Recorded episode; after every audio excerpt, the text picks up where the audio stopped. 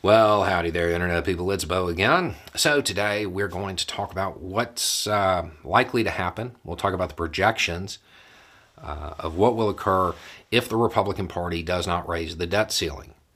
Um, the, the new projections are out. There are three different types.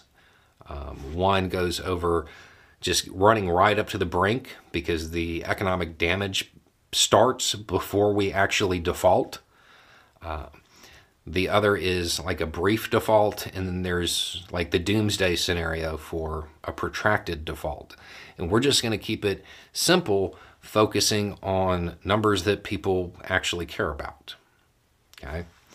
Uh, and I know somebody's going to have a problem with the way I said that. Yeah, it's up to the Republicans. Why do Republicans have to raise the debt ceiling? Why is it their fault? Because they control the House.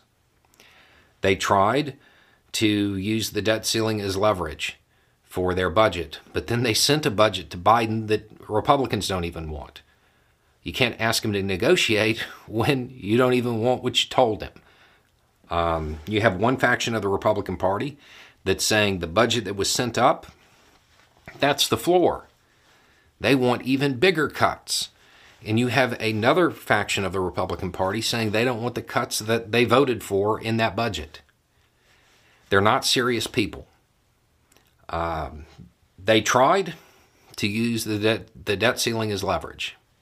The only reason they're still acting like that budget is real is to trick the people who still believe them. Okay, so what happens if this runs right up to the brink? The economic penalties begin. A lot of them are things that for the average person doesn't really matter a whole lot. Doesn't seem to, anyway. But the number that is going to matter 200,000 people lose their jobs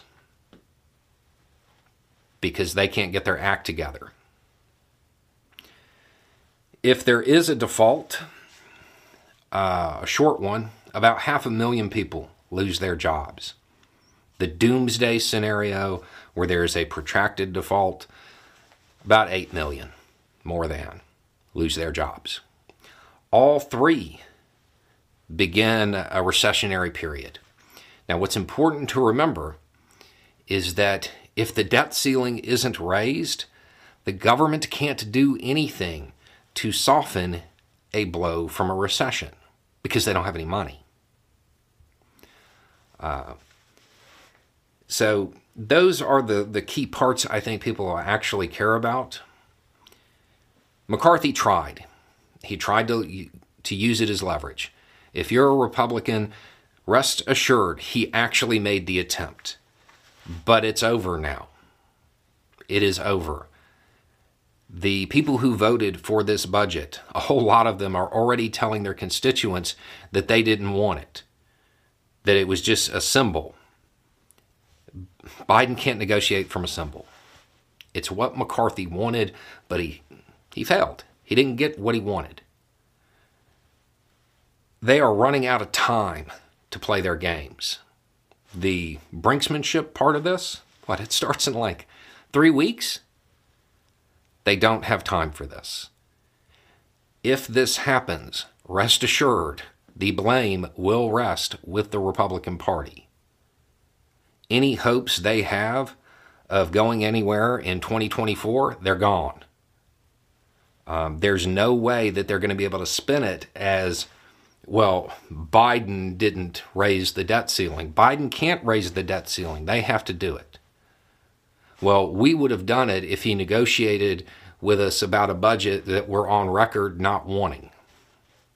Doesn't make sense. Uh, they have to make their move and they have to do it quick.